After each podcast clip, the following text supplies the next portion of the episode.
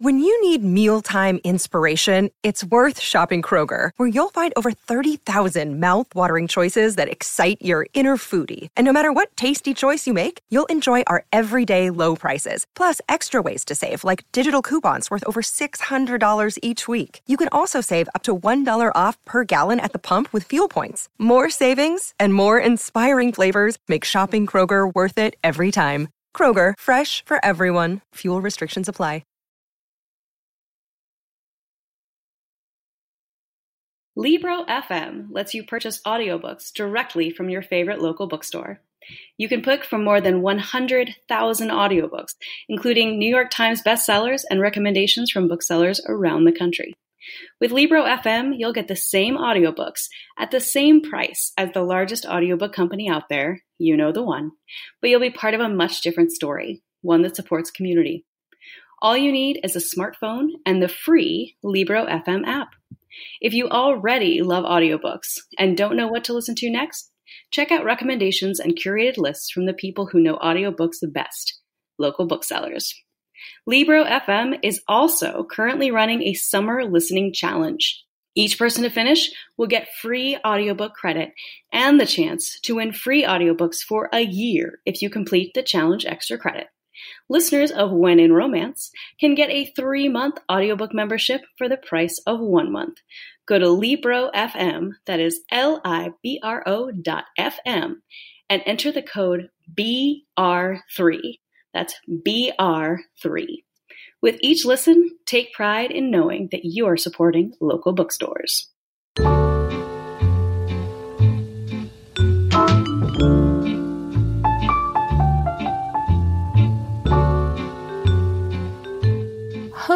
Hello, and welcome back to When in Romance, one of, I guess, two of your favorite places to talk about romance novels. Ha ha ha ha.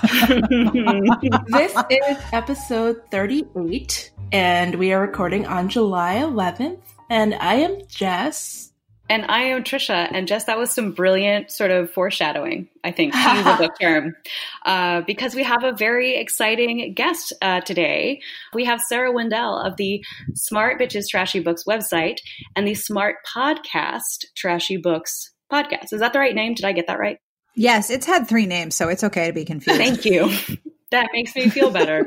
um, Sarah, do you want to tell folks a little bit about yourself and uh, what you do in the romance world? What you helped to sort of originate in for the 20th 21st century in some ways? Oh, Gosh, I don't know if that's true. Thank you. Um, I am the co-founder and current mastermind of Smart Bitches Trashy Books. I'm the host and producer of Smart Podcast Trashy Books, which I realized earlier this year is in its 10th year, Wow. which makes me feel really ancient. Thank you.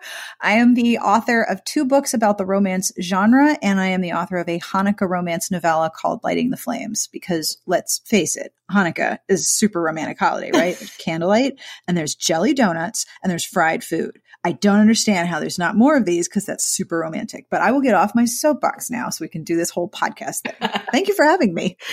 Thanks for joining us. We are delighted. and I totally agree about the Hanukkah romance thing. I mean, come on, fried food. Perfect time.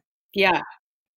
it's true. And you know, Jess and I ended up with it. We have a couple of newsy things and a couple of updatey things. We got some email feedback, but I think we're going to hold it for our next show because this is our mid-year check-in spectacular. Woo woo. Dun, dun, dun. Oh, thank you for the sound effects.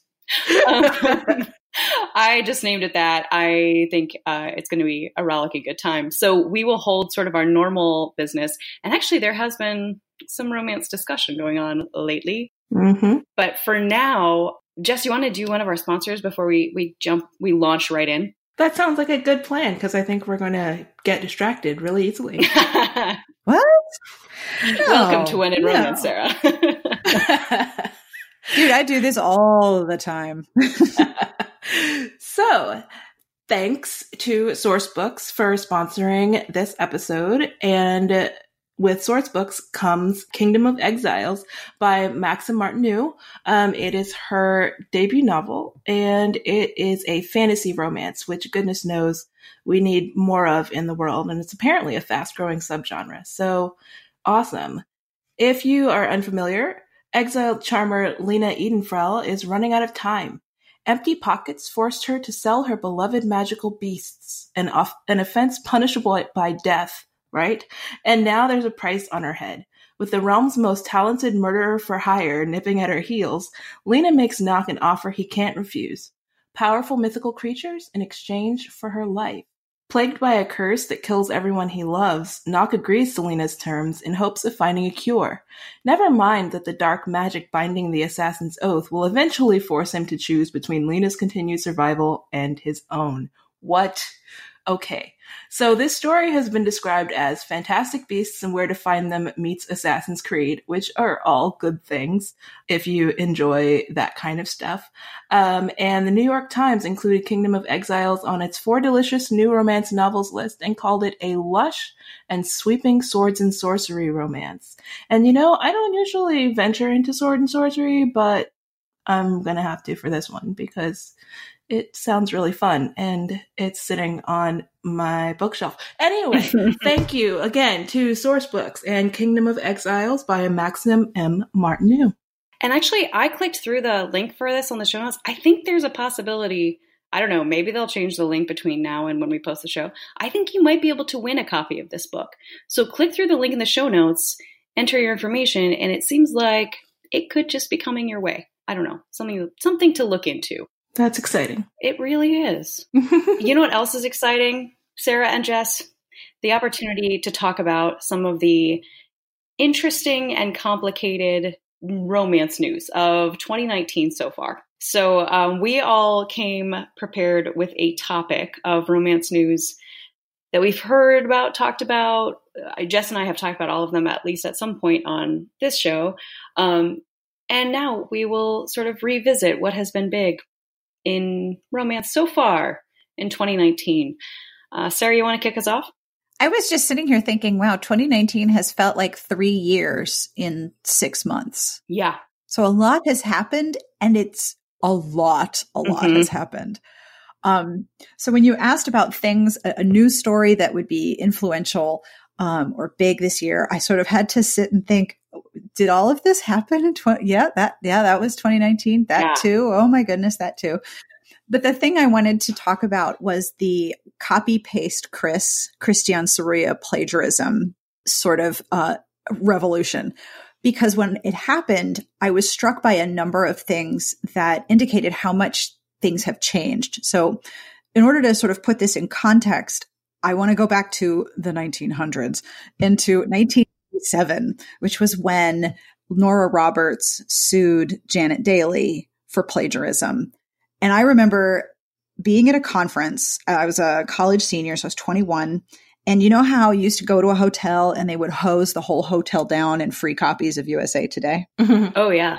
Right. At the purple section. I always went for the purple section. Mm-hmm. So in the purple section, mm-hmm. obviously, um, there was an article about this case. And I knew the name Nora Roberts um, because I went to a very, very small women's college that had a very, very small library, but blessed it had a, very small romance paperback section. And they had Nora Roberts because they were not, whoever the librarian was that was doing the paperback acquisition, uh, she was wonderful. Mm-hmm. I don't know who she was, but I very grateful to her. So I knew the name Nora Roberts. And so I saw this article and I was like, oh my gosh. And that was my first experience of being made fun of as a romance reader by a major newspaper mm. because the newspaper coverage, if you Google it now, it's all like, well, haha, this is why they're all the same because they are. Ha. Oh man. And there's if you look back at some of the coverage from that time, it was end of July 97. It was it was gross. And that was the first time I realized that the thing that I liked to read was a joke and that I was frustrated with how it was framed. So fast mm-hmm. forward to 2008. I am part of this website and I co founded it with a woman named Candy Tan. And Candy gave her friend some romances, one that was super great, one that was super objectionable. And I don't remember for the life of me what the third one was, but the super objectionable one was Cassie Edwards. And Cassie Edwards at that time and prior to those dates was ubiquitous. Like you could find her books in every truck stop everywhere.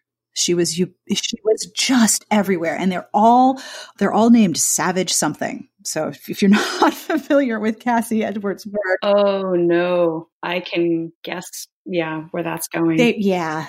It's like a You know those layer cakes that they make that's like a thousand crepes? That's how many layers of objectionable we're talking about here.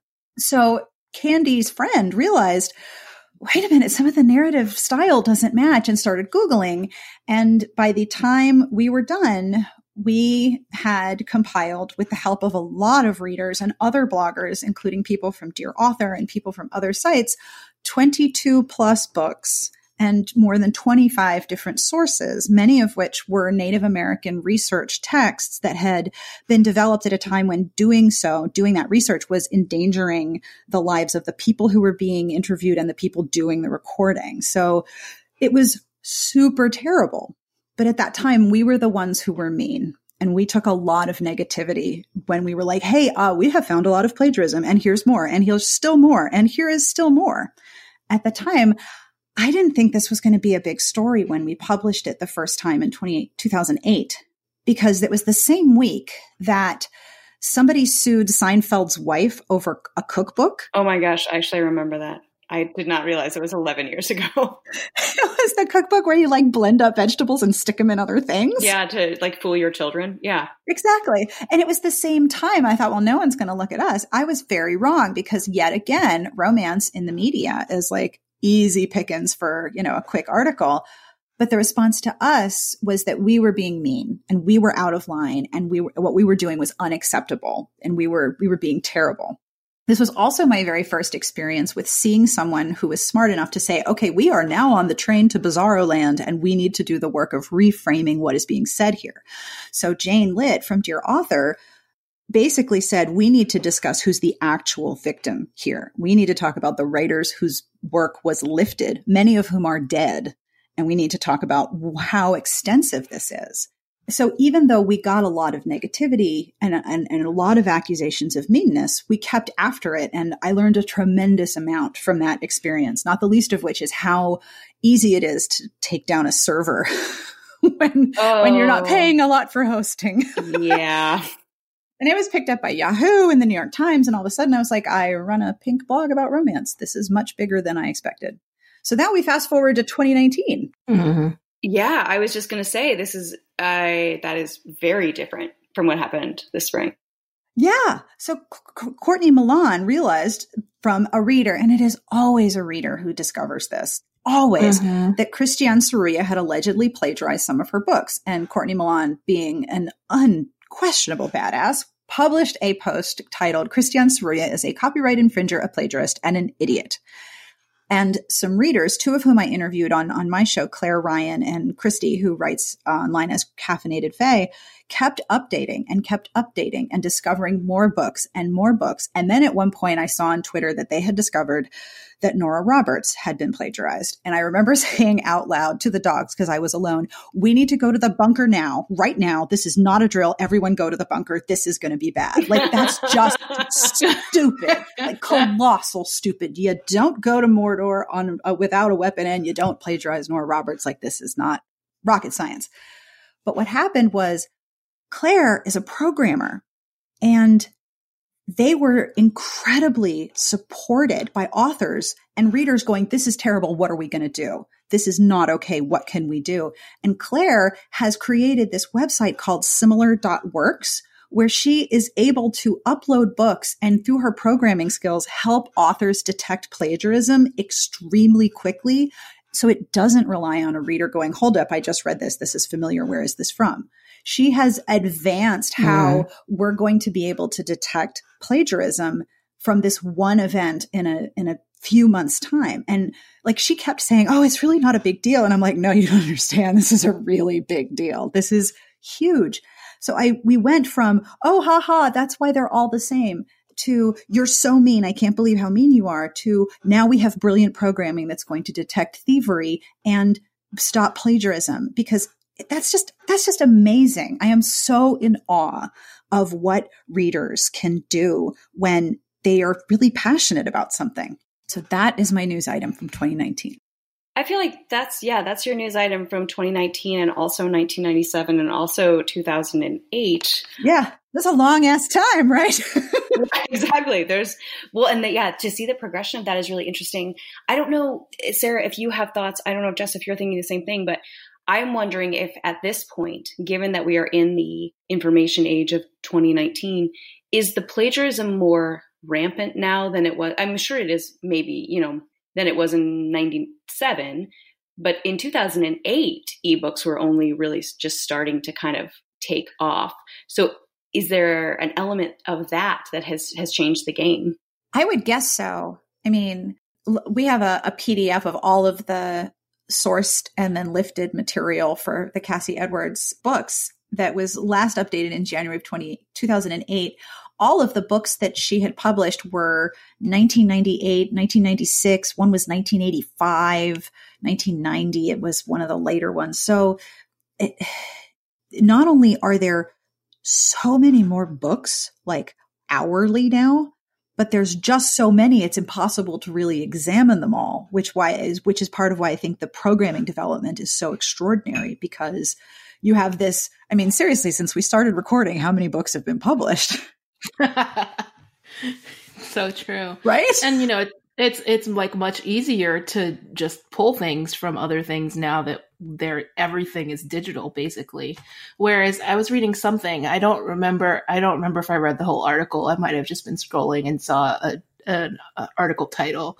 Um, but a lot of things from the 20th century aren't available digitally. So if you hadn't read some of those things from 1997, 1995, how do you even notice? Yeah. Right? Absolutely. So it's just one of those things where, you know, it, it might be more rampant now just because there's so much and it's all online. Yeah. Well, and I would be curious too whether this, because there was an element of this story as well where um, folks got blamed because they were ghostwriters, which I think is also I, I, don't know actually either of you who have been reading romance for longer than I have would probably know this better than I would. I know that it was frequently the case for folks to to publish relatively rapidly. I it seems like this idea that again, I'm not saying that this is actually what happened, but this idea that you could take some things and give them to some ghostwriters and have them put together a book so you were publishing a book a week. I feel like, you know, some of our more modern ways of reading romance and acquiring romance as readers might have changed that game a little bit too. It's certainly possible. I think that this is going to sound tremendously cynical, but as long as there is a pot of money from which you can get a piece, there's going to be people who try to game it as fast as they can until the pot of money runs out. Yeah. And there are those voracious readers who, if they have a favorite author, you know, there are people who publish two books a year, and that's fine for me. I am happy to read those two books when they come out. But if there are readers who are used to people publishing once a month even and they're like where's your next book? Where's your next book? And they feel that they can use that to be like hey look i'm publishing all the time. Read all my stuff. Then there's also that. Hmm. Well that's grim. Thanks guys. Uh sorry. It's okay because actually our our next story um is a little bit grim as well. It's so much happier uh, over to you, Jess. well, the one that I thought I could not ignore this year, even though we talked about it last year too, is the Ritas. How do you solve a problem like the Ritas? How do you take the racists, make them go away? Sorry, go ahead. That made it so much happier. Though, I was Sarah. really trying. I'm sorry, I was real trying. Yeah, I feel like uh, you should get a SoundCloud, Sarah. I'm not exactly sure what a SoundCloud is, but I sometimes see it on Twitter. So. I'm just your backup singer. I'm the I'm the pips here. I'm ready to just support this, make it a happy, happy story about something absolutely frustrating. When in romance and the pips is uh, very possibly going to be our show show title. We'll see. I, I like it. I like it a lot. Um, so for those of you who are catching up or have blocked it from your memory, um, this is the second year in a row that there has been very, very, very vocal recognition of the very low number of um, authors of color who were recognized in the Rita finalists in both the the like published Rita books and the Golden Heart um, section. And this time it was vocal enough that it looks like the RWA board actually thought about doing something. They hired a diversity person to like have a look at it. But before they got there, there was a lot of conversation, mostly on Twitter because that seems to be where the world is now. Um, and the fact that three of the 46, I think, finalists were authors of color and a lot of very, very familiar books by authors of color that even we talk about here were not there was noticeable. And part of that is because the Ritas are a self nomination award. You have to actually submit your book if you want it to be part of the nomination and selection process. And a lot of authors who've been around the block a few times just decided to stop doing it because they weren't getting far.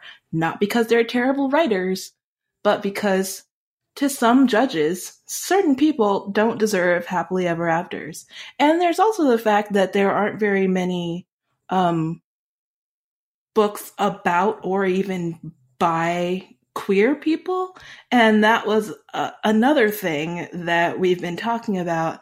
But it's even that is not as bad as the number of people of color, specifically black authors that we've seen nominated. And Bronwyn Fleetwood put together an amazing actual study of 20 years of the Ritas with zero black winners.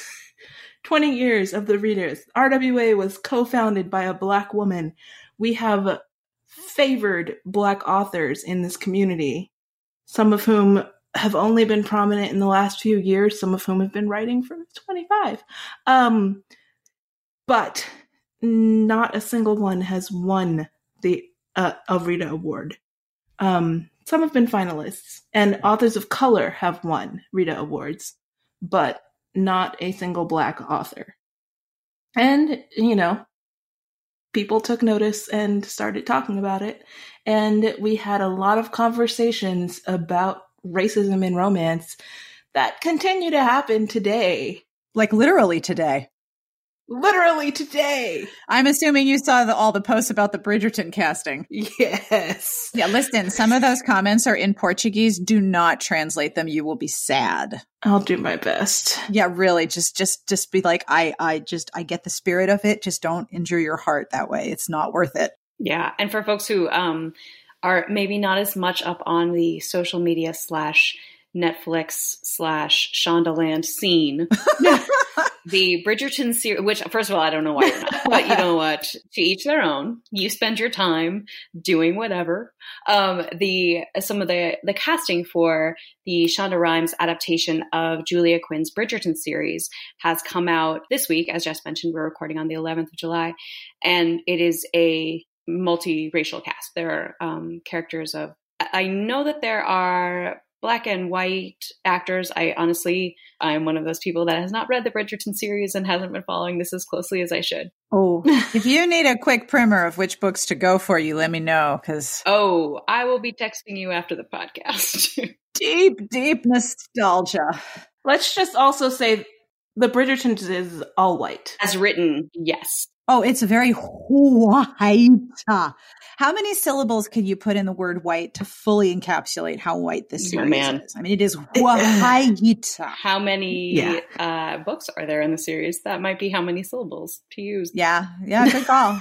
good call. That's, that's good. I like that. and I do know a variety of folks who, um, of you know, different backgrounds and, and ethnicities and cultures and races that really like the series, the the backlash that um, Sarah and Jess were mentioning is that there were some folks out in the world who, for some reason, probably racism, I, that's the only one I can think of, were objecting to the fact that the cast was not all white for this book series that is all white.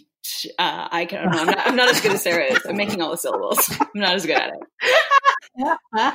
And it's also it's also the casting, I think, of Simon Basset, who is the hero of The Duke and I, which is one of the earliest and most popular books. Though, wow, does present Sarah question past Sarah's love of that book for a whole raft of reasons.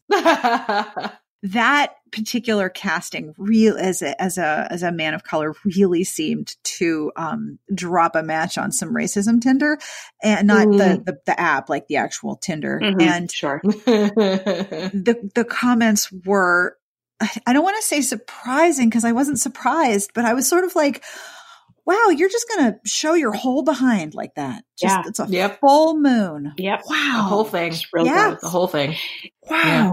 you're just going to you just yeah, it's interesting too, Jess, that you mentioned that the Rita conversation had happened so much on Twitter because I feel like this one did too. It's just a really, mm-hmm. it has become a very important space. I think sometimes one of our colleagues, who I, I won't mention her name, another Book Riot person, and I were uh, chatting earlier today about what had gone on. She wasn't exactly sure, and I I wasn't exactly sure, and we were trying to kind of both piece it together. And I told her, you know, I feel like sometimes it can be difficult to figure out on Twitter when there is a real thing that you should dedicate your thought and attention to, and when someone is just kind of like bored at work. But I think a lot of the conversation that has gone on around race and romance and the lack of inclusion and the discrimination in the Ritas and all of that has been really important conversation that you're right. We talked about it last year. If the podcast had existed the year before that, we would have talked about it then too. You know, like it's it's an ongoing problem. But I do think to the extent that we've started to see some shifting, some of that might be because of social media. Yeah, and it, it, you know, social media like people like to talk about social media as this sort of like giant fire pit um, where all thoughts go to die, but it's also a really great space for discourse. That discourse can fall to pieces, but that's a place where people who haven't usually had their voices heard or haven't had a platform, except maybe like LiveJournal, um, can actually speak and have conversations with other people who thought that nobody else felt the same way or didn't know that people noticed and having that kind of space is really important, especially since the readers are kind of right now the last standing romance award. I mean, there's a few small ones, but with RT closing, like that was that was a big award that I went to look at. Like I wanted to see what RT's awards were because those were reviewer selected and that was something that was important to me. And then suddenly there weren't those awards anymore.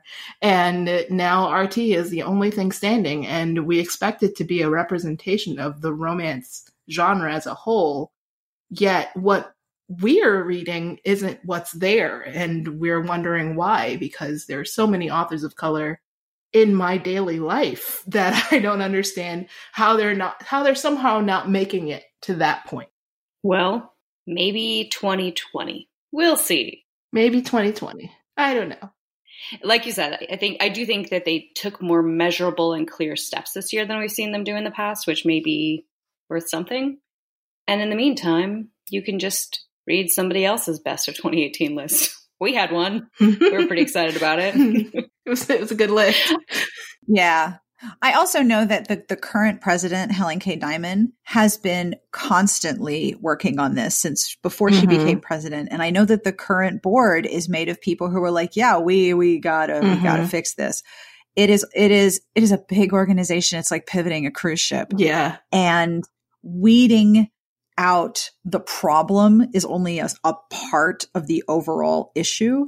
And it, it also makes me want to sort of say to anyone who's eligible to run for leadership in RWA, if you are in a chapter or in a position where you can do that, that's another way to make much better situations for people. That said, I know that there are some chapters that are so hostile and so unpleasant that people don't want to do that. And I don't want to say, hey, you should go put yourself through this horribly difficult thing because I think it's a good idea. I'm as full of crap as anybody but I know, I mean, I'm a member of RWA and I have been for a long time and I've judged the Ritas for a couple of years now. The first round, there was a rumor going around that I was a finalist judge, which I thought was hilarious because no, I'm not. And I know I want the organization to be better. Do I know how to solve this problem? No, no, I do not.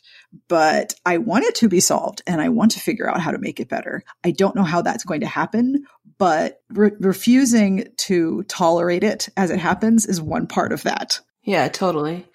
Yeah, and uh, you know, it's been it's been great to sort of watch the progress both on like the RWA site with the board statements and the people that they are trying to bring in to help them figure out where to go even just with the Ritas. And then and then see what they can do with the whole organization as a whole. Oh, yes. I mean, this is an organization that when I was a member said that they were going to determine that romance was a was a love story between a man and a woman.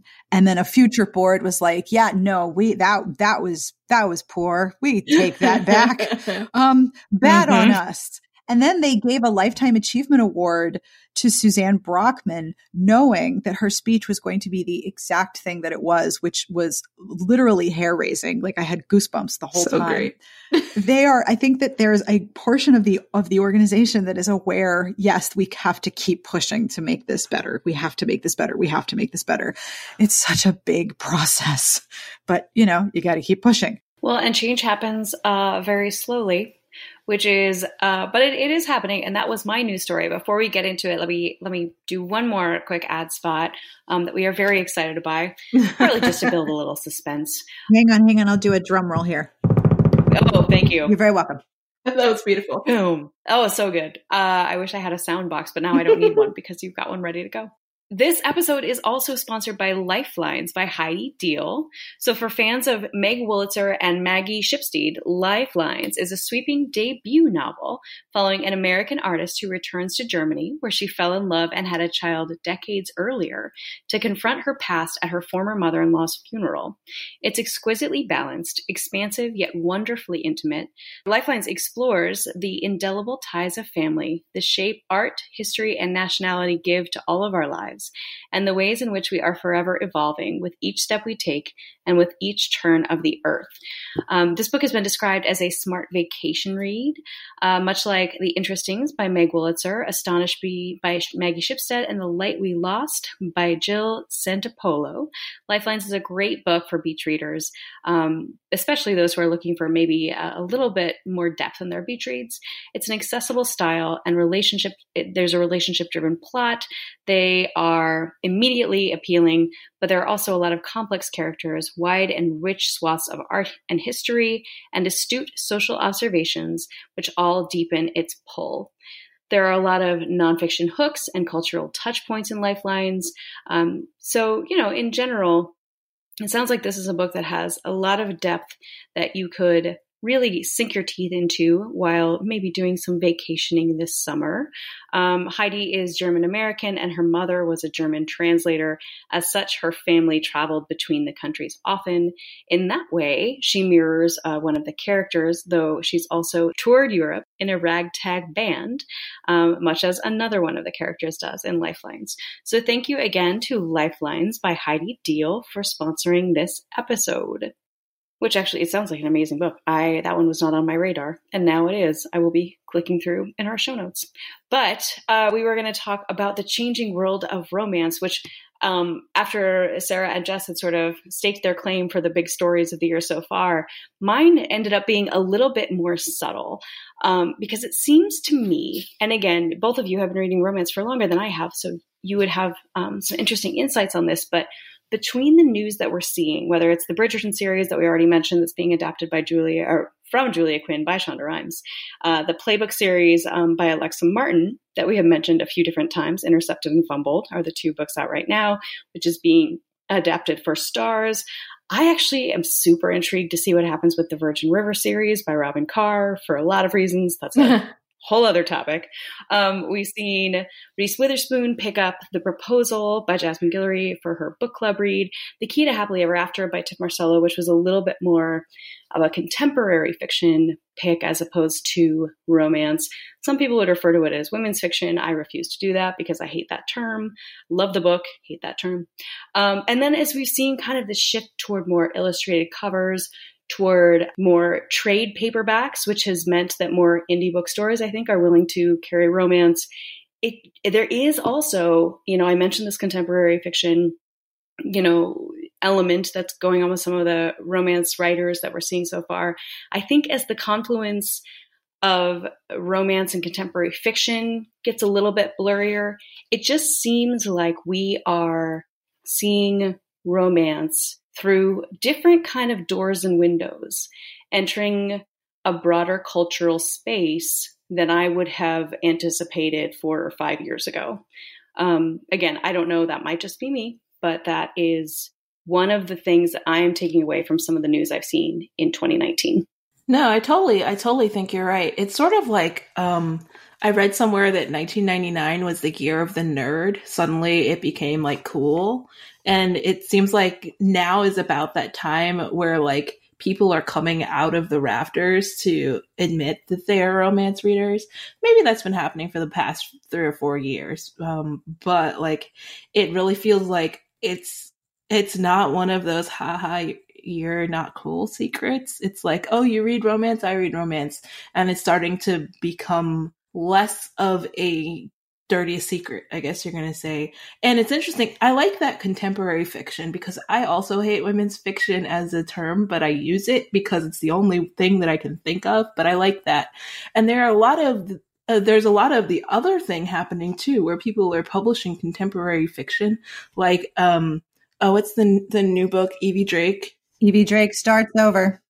Oh yeah, starts over um, people publishing things in hardcover as contemporary fiction that is basically romance, like central love story, happily ever after, things like that, that are sort of making their way into the general fiction reader's viewpoint if they might not pick up mass market paperback. So it's really weird to see all of that happening, the trades you're talking about.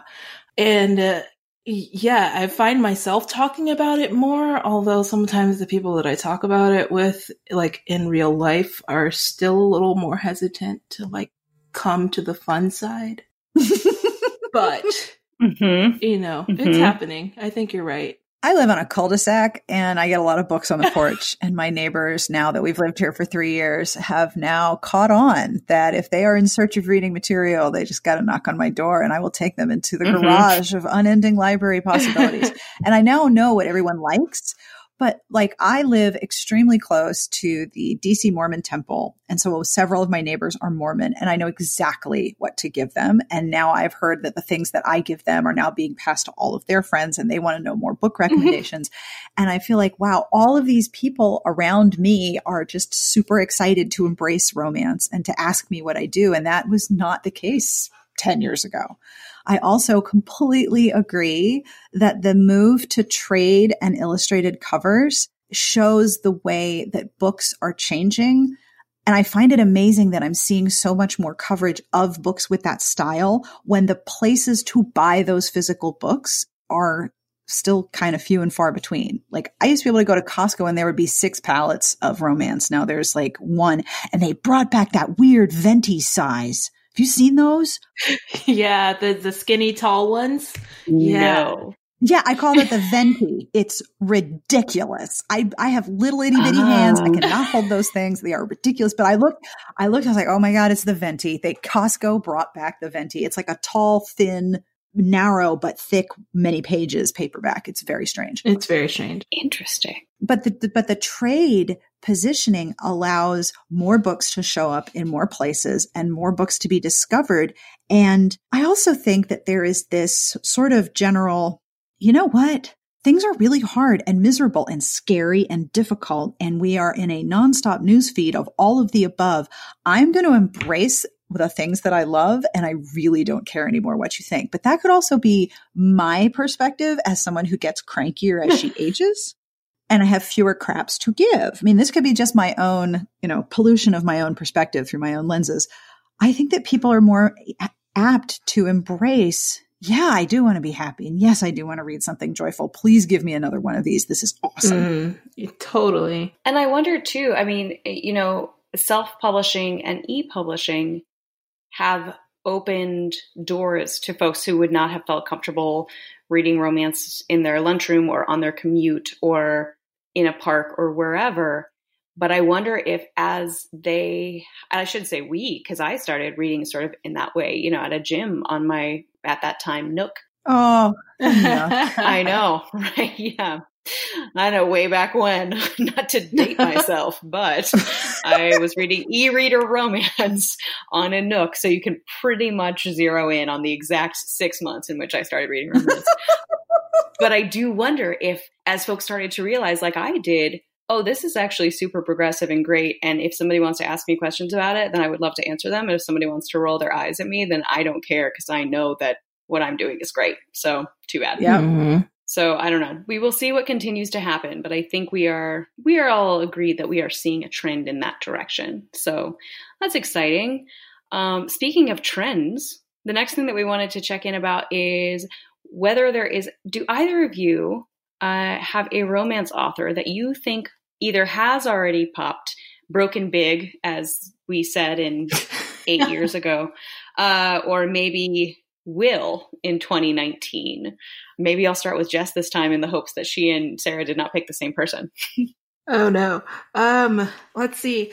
I think this is actually the person that I mentioned last year. I can't remember and I did not do correct research to find out. But this is actually kind of Jasmine Guillory's year. Like she was big last year. No doubt about it. But she has a hardcover Christmas release coming out in October. Like, that is huge. And uh, she's going on tour for her new book that's coming out um, on the 15th. Is that when it's coming out?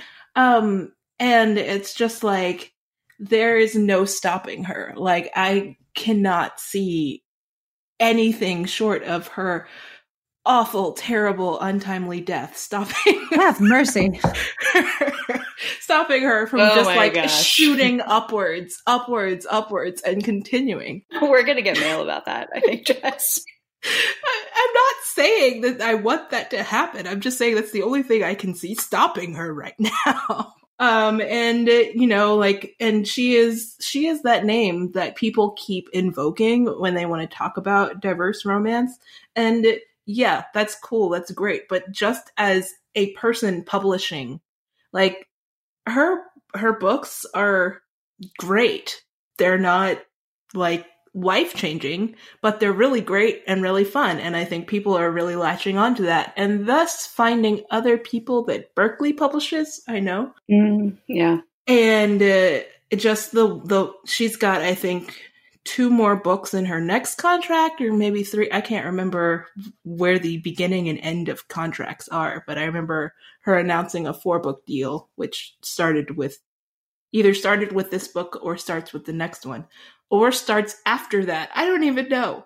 Um, but i think 2019 is like her her next level year and we'll see what happens next year i guess uh, so, for those folks who uh, are wondering, The Wedding Party is her new book that is coming out July 16th. And then Royal Holiday is the hardcover holiday romance that Jess mentioned. Sarah, who's on your list? Who's going to break big or already has? One of my picks literally broke big like this week. Ooh.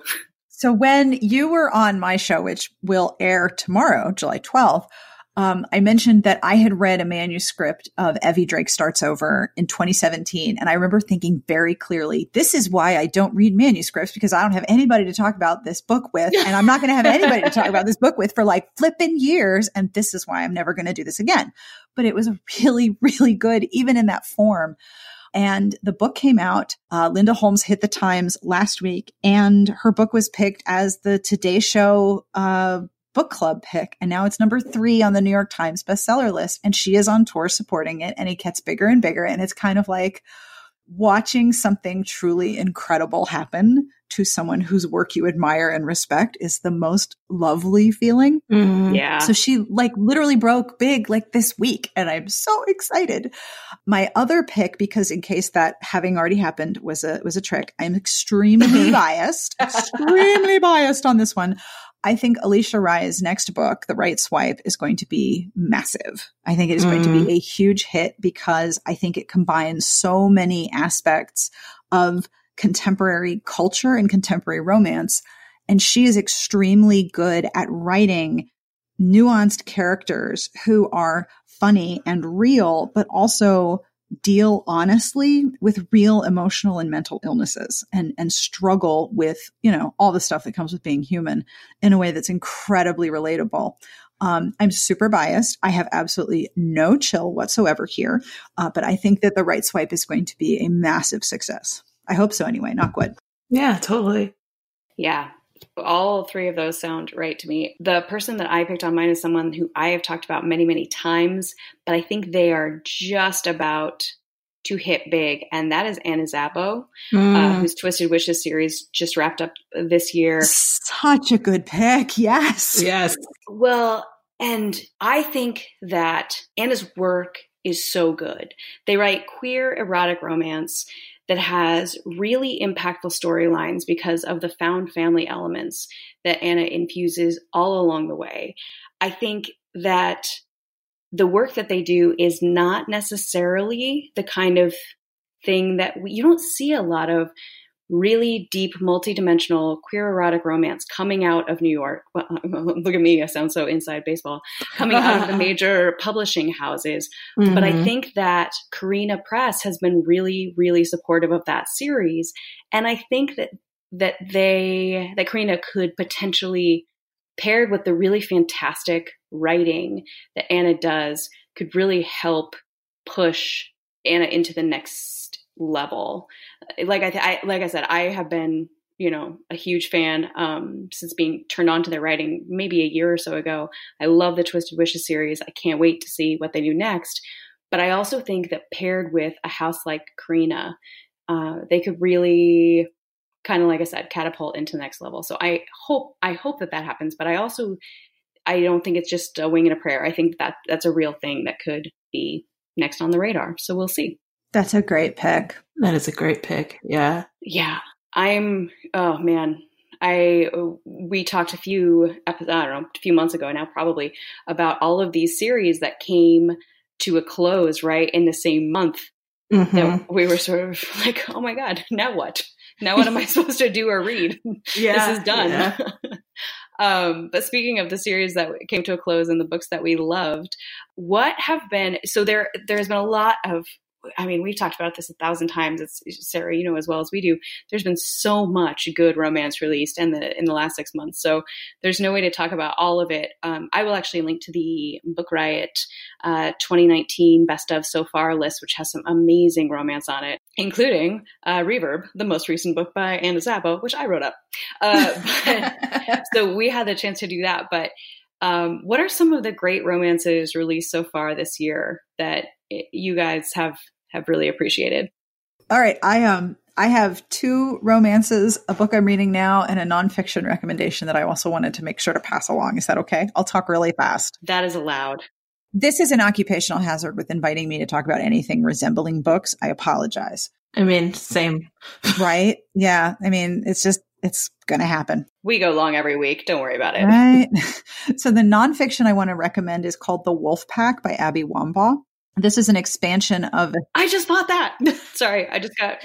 Oh my week. gosh, Trisha, Trisha, it's so good because it's only like 150 pages, right? I might have actually gotten it on audio. I don't remember. It's so good. It is like you're gonna like feel this part of your soul like wake up and start roaring. It's exquisite. It's an expansion of a, a commencement speech that she gave, but the basic point of it is to re-examine and reframe i have so much work for or so much respect for the people who do the work of reframing how we talk and consider things because um, mm. it's so hard and when someone does it well you're just like wow um, what she's doing is readdressing how women look at and support one another. And the base message is that you were never Red Riding Hood. You were always the wolf. Um, mm. I'm here for that message. I loved this book so much and I borrowed it from the library and I was going to read it again because, like you said, it's like 100 pages, right? But the whole list, the whole list was so long that I returned it as soon as I was done because I wanted the next person to have it sooner. It was that good. I cannot love tell you how much I love this book. So that's my nonfiction rec, and it's a little one, so you can get through quickly. Just very quick side tangent. Another book that started out as commencement speech but turned out to be incredibly delightful, especially on audio, is Dream More by Dolly Parton just that's just for all of you to keep in mind. I'm sorry, excuse me. Yep. You are going to hear me typing because mm-hmm. I got to write that down. and I got it from the Libby app from my local library. So heads up. It is amazing. It's wonderful. She like breaks out into song occasionally. It's amazing. Anyway, that's Dream More by Dolly Parton. Sorry. Continue, Sarah. Dream more. Okay, you don't understand how much I love Dolly Parton. Oh my gosh. She's amazing. I love her so much. It's another okay. conversation have another time. oh my gosh, I'm so excited. Okay. So the two romances that have already been published that I want to recommend are Kiss and Cry by Mina V. Esguerra. Uh, Mina V. Esguerra is part of the Romance Class Writers Group in the Philippines, and which is a group of Filipino romance authors. They're extraordinary. Their ability to support and promote one another is amazing. Their live events sound incredible. Kiss and Cry is about a champion skater, figure skater, and a very successful hockey player. Um, and it deals with being in the diaspora and coming home, being part of a community, but not really part of a community. And the, the base conflict is that she was never allowed to date when she was skating. And now she's like, I'm in charge and I'm going to date whomever I want. And this guy's perfect because he's going to leave and go back to the States. So this is great. And of course, that never works out how you want it to. ever but it deals with so many other subtle things in ways that I just like I kept highlighting things like wow this one little scene ties back three whole chapters to this other thing and now everything makes much more sense it's exquisitely written I love it the other one is called The Flat Share by Beth O'Leary Okay, so I have a thing for books where people leave notes for each other. it's like super micro epistolary novels. And in this book, this um, woman gets kicked out of her apartment by her recently ex boyfriend, who's terrible. And she finds an ad um, to share a flat with a hospice nurse who works at night and stays with his girlfriend on the weekends. So she would have the flat at night and then she would leave and go to work and he would use the flat during the day to sleep because he works the night shift and they would never meet they would just leave notes for each other and slowly they start to get to know each other through these notes and it is really adorable. I like that one. The one that I'm reading right now, I haven't finished. So this is a, uh, a caveat uh, recommendation because I haven't finished it and it could all go to hell, but I really hope it doesn't. Um, is the bookish life of Nina Hill. It is so unexpectedly funny at times. At one point this evening, I was reading it and I started laughing so hard that, of course, my husband was like, What are you laughing at? and then I made that terrible, terrible decision to read it out loud. And I'm like, in the middle of reading it, and I'm like, He's not going to think this is funny. and I get to the funny part, I get to the funny part, and he freaking loses it. It is so charmingly funny. And you spend so much time in Nina Hill's head just thinking with her. It's really, really charming, and I am loving the hell out of it. And now I'm going to stop talking. that one was that one was has been very, very big amongst some of our Book Riot fellow writers and contributors. So it's so cute. It's so cute. And it's very LA. Like there's a lot of things about it that are very specific about LA. So I think if you're familiar with LA and LA culture, you're going to be like, oh, yes, that is entirely right. mm-hmm. Yep. Very fair. Jess, you want to go? Sure. Well, um, the my first one is actually uh, two books that are currently out. This author was actually in the running for me to be the breakout author of the year, um, but I wasn't sure if she was quite there yet. And that is the Dreamers series yep. by Adriana Herrera. um, as soon as you said two books that are currently out, I was like, I know who it is. you know me so well. I'm a broken record about these books. Um, the first is American Dreamer, and the second is American Fairy Tale, which I actually like a little bit more. Um, if you look at our best books so far, you'll see that that one is the one that I dropped. Um, and these books, they, they just have my heart. They're so well written, and they're about great people. The um, the core group is this group of friends that grew up um, in New York. They were all either children of immigrants or immigrants themselves and just sort of bonded. The first book is about Nesto. The second book is about his buddy Milo, who is um, a social worker American Fairy Tale might have gotten me because it is such competence porn. It's like you you're watching like all of this stuff happen and people getting things done while also falling in love and dealing with their stuff and it's just like I so love great. competence porn. it's so good. I love it so much. Uh, is there a squee threshold for these episodes? Have we surpassed it? No, we're still not there. And no. Okay, good. Go ahead. We have only have a short amount of time, so we might actually like only approach it this time. I don't know. We'll see. We can break yeah, it. My alarm hasn't gone off yet, so we'll see. um, and I also wrote down two others because I wasn't sure if anyone else was going to have them. Um, but one is another book that I've talked about a lot, which is also a mid-series book that you might need to read the rest of to understand, but hey, read the rest of it. And that is Can't Escape Love by Alyssa Cole.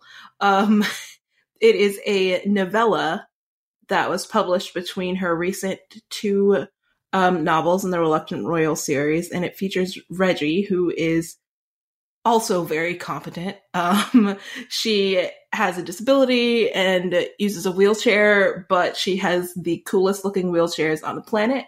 And uh, she can't sleep, so she contacts Gus about uh, talking her to sleep because it's the only way that she can sleep. Um, and uh, guess what? They realize that they're both super nerds and can be nerds together and it's great. I love it. It, it like twisted my nerdy heart in the best ways and i was really excited.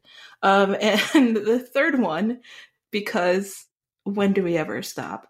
Um i'm so glad you have more than one. I would have felt so guilty well you you allowed me to open my doors because you know sometimes i hold off but you know this is a special oh occasion. no no no bring it bring it bring it is another nerdy one. Oh my gosh, these are all so nerdy, which, you know, I'm circling my face.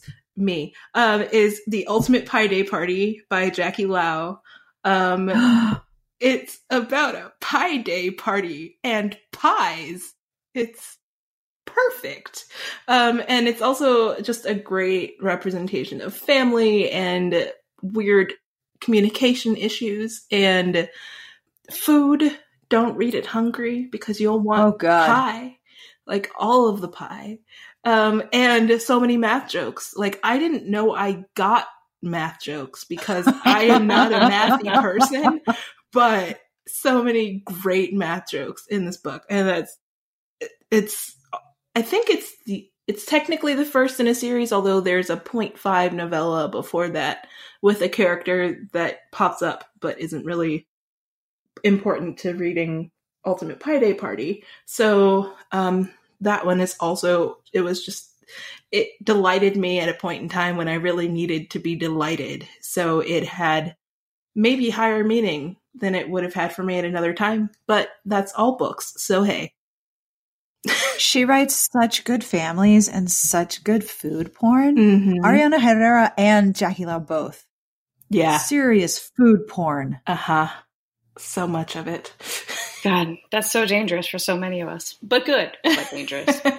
um, I will just mention fairly quickly uh, A Prince on Paper, which is in the same series as Can't Escape Love by Alyssa Cole, which I, I kind of feel like part of the reason that I wanted to mention it again is I think we, I don't want to say we overlooked it because I know that we mentioned it, but I don't know if we talked about how good it was. I think it, I have the inclination, I don't want to assign this to either of you or anybody else listening, but where I am very much keeping an eye out for, you know, the next big thing, the next author who's going to break big, the next series I'm going to fall in love with.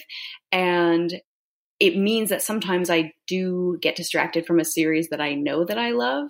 And I think that happened to me a little bit, but I, I did read uh, A Prince on Paper before it came out. And actually, I think it was my favorite book in the Reluctant Royals series. It just has such a. Uh, Alyssa Cole uh, does something in this book that I know. I always think of Talia Hibbert as doing really well, and that she is very sort of kind to her characters and almost like compassionate to them in a way. They both have dealt with trauma and they both are kind of finding their way in their families, even past that trauma. And so um, it's just like a really lovely story about the people who care for each other and want to be together, but are dealing with both internal and external conflict. And um, they just, yeah, Alyssa Cole does some really interesting things with the families in that book too, which I think is fantastic. Um, and then the other book that I would mention, I mentioned in passing either on the last episode or the one before, but I had just started it and hadn't finished it. Um, and now I have the biggest book hangover from Pride, Prejudice, and Other Flavors by Sonali Dev because I just get so immersed in her books. And so she i mean talk about someone who writes families really well she does just a really yeah. beautiful complex job with this family um, the Raje family and it's interesting because trisha Raje side note great name uh, is she's kind of what you might think of once in a while as an unlikable heroine especially when you see her from dj's perspective because she does say some things. It's funny because I've actually been one of those people that never really liked Darcy from the um, Pride Prejudice, you know, book and then many adaptations. I was like, oh, that guy's kind of a jerk. And I really liked Trisha until I saw her from DJ's perspective, and I was like, actually, she is a little bit airy. Like she's kind of a jerk. I don't know about this, but you still you love her and you understand her. I think that's what that's one of the really interesting things that Sonali Dev does in this book is that you see both perspectives. Whereas with um, the classic Jane Austen Pride and Prejudice, you only see Elizabeth's perspective, right? With um, many of the adaptations and the remakes and the reworks, you only see one side or the other. I think the fact that you get to see both the sort of traditional Darcy perspective and the traditional um, Lizzie Bennet perspective is a really interesting layer to add to this story. Um, and even as someone who has never been a huge Pride and, Pride and Prejudice person, like don't at me, uh, is, I find that it, it, I just fell completely into this book and sort of hoped and wished that there would be a follow up. I don't know if she's doing another book in the series. Um, I think maybe she is because this one's called The Rajes Number One. So fingers crossed. but um, but yeah, it's just such a really lovely book that I didn't get to until after its publication date. So um, I don't know if we talked as much about that one as I would have otherwise. Yeah. You know, Ayesha at Last is also really good at the dual perspective um, mm. um, as a Pride and Prejudice retelling. Um, and also, I, I want to say about A Prince on Paper, it was actually a really close call. I looked at both of them and I looked, at, I looked at them in my spreadsheet and they basically had identical numbers. And it was like, what do I do? Mm-hmm. Um, but but Can't Escape Love made me like happier. I don't know. okay, know. All right. Well, hey, you know what? Luckily, we uh, we suit each other very well, Jess. This has worked out great. And actually, I hadn't read either of your books, Sarah, so I'm excited about both of them. My general theory is that if you haven't read a book, it's a new book. Mm. So whenever someone discovers it, whenever that is, it's all good. It's perfect. All right. Well, we have, uh, I think we've crammed as much fun and news and recommendation, recommending as we can into this mid year special. I think it was exactly the right length, but I do think at this point it's getting to be pretty late out in Sarah's time zone. And Jess yeah. may well have not eaten dinner at this point. We're in three different time zones, as you know, happens sometimes yeah. Um, so, Sarah, thank you so much for joining us. If people are looking for you um, to learn more very wise and wonderful things from you, where would they look? Oh, I'm never on the internet ever. Hardly. Are you even Thank familiar you. with the internet? no, I don't even. It's it's a series of tubes, right? Thank you guys so much for having me. If you are looking for me, I'm at smartbitchestrashybooks.com and you can also find the podcast there or wherever you get your podcast. Uh, did you know those apps are called podcatchers, which I think is the cutest name? I, so yeah, cute. that is one time when like technology really did a thing well. podcatchers, they're so cute. Makes me think of like a butterfly net full of really good listening things. My podcast is Smart Podcast Trashy Books. I'm on Twitter at smartbitches. Our Instagram is at smartbitches, and on on Facebook, we are Trashy Books. And you can always email me, Sarah with an H at smartbitchestrashybooks.com if you ever want book recommendations, because that's like my whole job and I love it. Yay. Yay. And we will link to, as uh, Sarah mentioned, uh, this was a turnabout as fair play situation in that um, we were delighted to have her, and we thought she might actually come on because she had us on our on her podcast. Um, we recorded about a month ago, but um, we are the episode is coming out will be out by the time you hear this and we'll link to in the show notes. Yes. Mm-hmm. yes you were you're just going to hear the three of us talk a lot. for hours. It's going to be great. It's just a very fun meta podcast weekend. Yes we're metaing. Yeah I, it's kind of amazing yeah that it's that both happen to be uh, as close together as they did. Uh, jess where will people find you you can find me on Twitter at Jess's Reading, all one word, reading. That that was very like ooh. Um, and on Instagram at Jess underscore is underscore reading. And email us at when in romance at bookriot.com. I know. Uh, if we have an email address now, we're really excited about it. Um, thank you for those of us who did email. We will, uh, again, we'll revisit some of those emails in the next episode. Um, I am at Trisha Haley Brown, both on Instagram and Twitter, although on Twitter you can drop the O for your convenience. Uh, and as well, um, if you have thoughts or um, feelings, or you are so inclined, feel free to rate and review us on your podcatcher of choice if they do ratings and reviews. Um, but for now, thank you all for hanging with us this first half of 2019, or if you're new, welcome. And Sarah, thank you for hanging with us for our mid year episode. Yes, thanks a lot. It was so much fun to be here. Thank you so much for inviting me. Maybe at the end of the year, we'll have to have you back. We'll see what happens. Oh, dude, I we, we can duel with quizzes. If you can bring a quiz and I will bring a quiz. Oh man. I love it. That actually sounds super fun. We might have to figure it out. I get excited about quizzes. All right. And thanks as always to those of you who are listening. Have a wonderful week. Bye. Happy reading.